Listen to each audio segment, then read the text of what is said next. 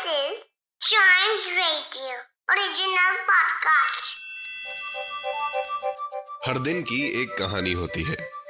कुछ ऐसी बातें जो उस दिन को बना देती हैं हिस्ट्री का हिस्सा।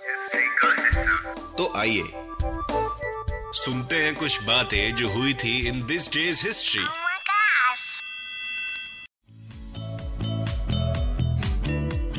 इतिहास की शुरुआत करते हैं 1807 मतलब 1807 से आज ही के दिन स्लेव ट्रेड एक्ट 1807 के तहत स्लेव ट्रेड ब्रिटिश एम्पायर में बंद हो गया था।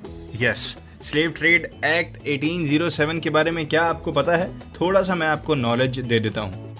पार्लियामेंट ऑफ़ यूनाइटेड किंगडम ने ये एक्ट पारित किया था, जिसके तहत स्लेव ट्रेड ब्रिटिश एम्पायर में बंद हो गया था। ऑल दो लोगों ने इसको इतना नहीं माना राइट कुछ कुछ करते रहे धीरे धीरे लेकिन फाइनली जब और स्ट्रिक्ट एक्शंस लिए गए तब स्लेव ट्रेड बंद हो गया।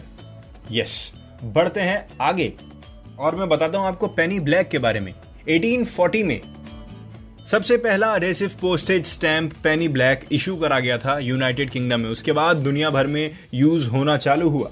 यस पेनी ब्लैक दुनिया का सबसे पहला अडेसिव पोस्टेज स्टैम्प जैसे मैंने आपको बताया, ये एक पब्लिक पोस्टल सिस्टम था। It was first issued in United Kingdom on 1 May 1840 but ये वैलिड हुआ 6 ऑफ़ मे को, क्योंकि चीज़ें धीरे धीरे होती है ना वैलिड और इस पोस्टेज स्टैम्प पर जब, क्योंकि ये यूनाइटेड किंगडम में हुआ तो क्वीन विक्टोरिया की फ़ोटो लगी थी सबसे पहले पोस्टल स्टैम्प पर, सोचिए।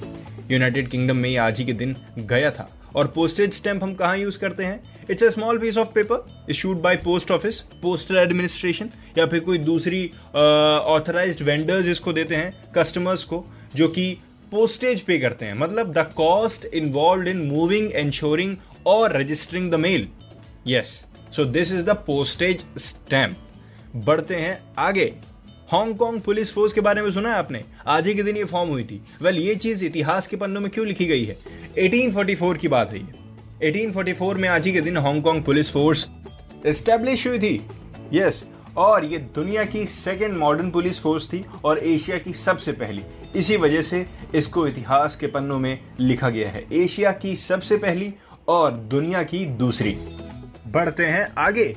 1930 में आज ही के दिन प्लूटो का नाम प्लूटो ऑफिशियली रखा गया था। यस yes, ये नया newly discovered dwarf planet Pluto था right by Vesto Slipher Vesto Slipher in the Lowell observatory right right, जिसको ऑब्जर्वेशन सर्कुलर भी कहते हैं। वेल लोवेल ऑब्जर्वेटरी को आप नहीं भी याद रखेंगे तो चलेगा लेकिन प्लूटो ये डॉफ प्लेनेट वेस्टो स्लिफर ने प्रपोज किया था। थोड़ा सा आपको प्लूटो के बारे में भी जानकारी दे दूँ? प्लूटो पता है क्या है? हाँ हाँ पता है? थोड़ा सा पता है? थोड़ा सा और जानना है? ठीक है। अरे बता देता हूँ, कोई बात नहीं। प्लूटो एक डॉफ प्लेनेट है राइट और जो कि सन से, सूरज से कितनी दूरी पे है? Ninth planet to the sun अब इसकी दूरी तो हम लोग नहीं नाप सकते, लेकिन उसकी दूरी को ऐसे ही जाना जाता है। और ये डिक्लेयर करा गया है कि सूरज से नाइन्थ प्लेनेट ही है। And it was the first Kuiper belt object to be discovered 1930 में डिस्कवर करा गया था इसको। और ये नेपच्यून के पास वाला प्लेनेट है। नेपच्यून भी एक प्लेनेट है और उसके पास ये वाला प्लेनेट मतलब अपना प्लूटो है। प्लूटो अपना ऐसे बोल रहा हूँ जैसे अपना कोई ब्रदर है। अरे प्लूटो भाई, कैसे हो? नहीं, प्लूटो एक प्लेनेट है। इसी के साथ खत्म होता है हमारा दिस डेज़ हिस्ट्री का ये वाला एपिसोड मिलते हैं इसके अगले एपिसोड में नए इतिहास के साथ, नए दिन के साथ। तब तक चाइम्स रेडियो के दूसरे पॉडकास्ट सुनिए और एंजॉय करिए।